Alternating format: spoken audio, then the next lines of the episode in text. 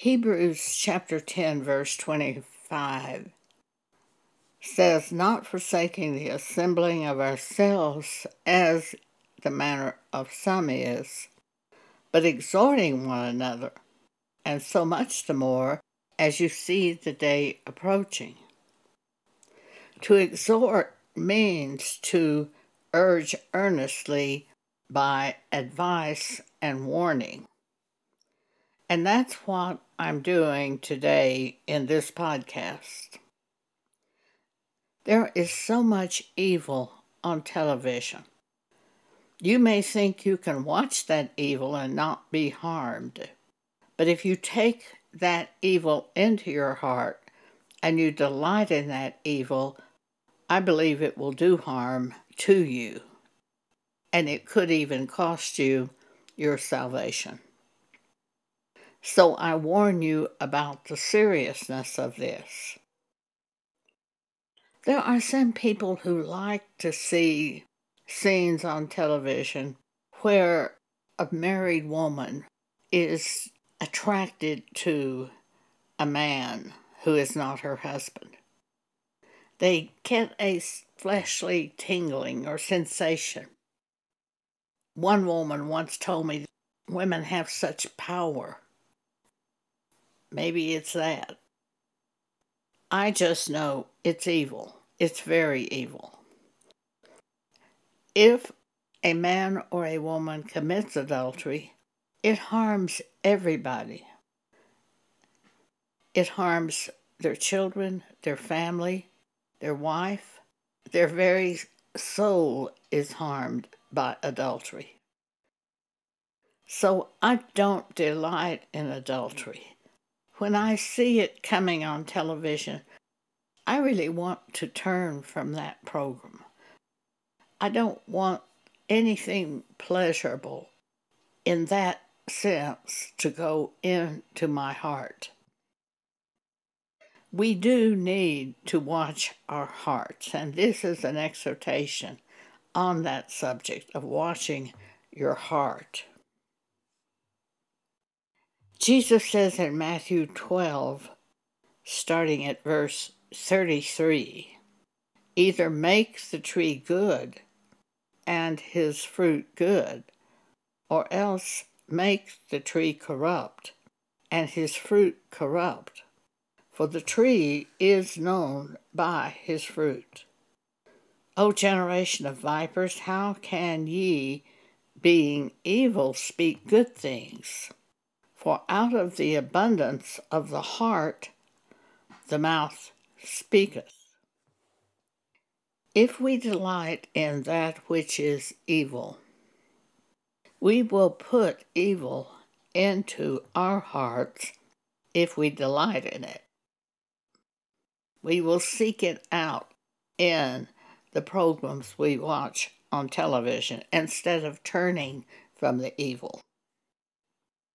If you put it in your heart, it's a very serious matter.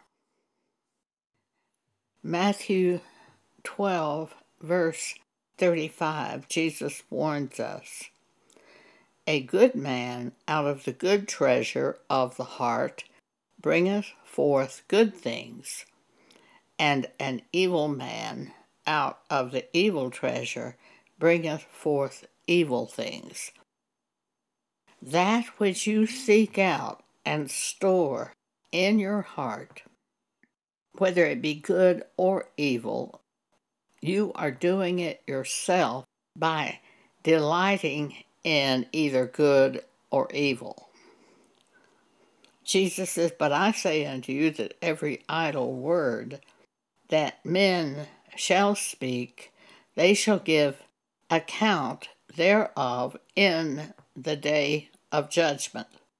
For by thy words thou shalt be justified, and by thy words thou shalt be condemned." Evil is clearly defined for us in the Bible. First Corinthians chapter six, start at verse nine. "Know ye not that the unrighteous shall not inherit the kingdom of God, says Paul.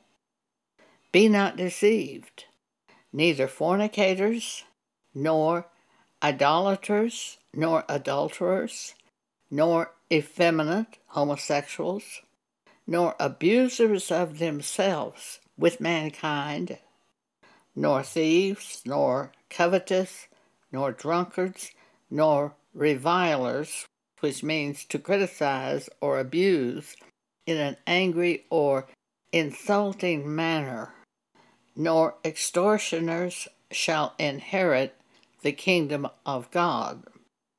And such were some of you. But ye are washed, ye are sanctified, but ye are justified in the name of the Lord Jesus and by the Spirit of our God. But if we've been cleansed by God from these sins, and we turn back to these sins and begin to delight again in such, we place ourselves in danger. And it's about this that I warn each of us. For in the last days, there is exceeding danger in the programs that we watch on television. Sin is rampant and it is open. I find movies and television shows that I once enjoyed before God showed me sins. I cannot watch these same shows today. I have no desire to live in sins of this world, nor to watch this world commit sins. And Peter warns us in Second Peter two, for if after they have escaped the pollutions of the world through the knowledge of the Lord and Savior Jesus Christ, if they are again entangled therein and overcome, the latter end is worse with them than the beginning.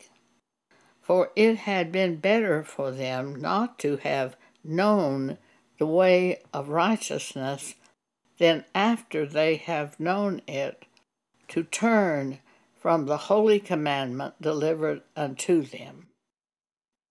In Amos five fifteen we read, "Hate the evil, and love the good, and establish judgment in the gate." By hating the evil and loving the good, we do establish judgment, for we will speak and cause another person to see the evil and to see the good.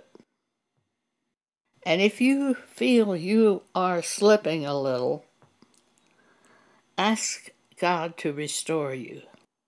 I often pray over myself, Psalm fifty-one. Create in me a clean heart, O God, and renew a right spirit within me. Cast me not away from thy presence, and take not thy Holy Spirit from me. Restore unto me the joy of thy salvation, and uphold me with thy free spirit. Beware of this danger of delighting in evils. Thank you for allowing me to share with you today.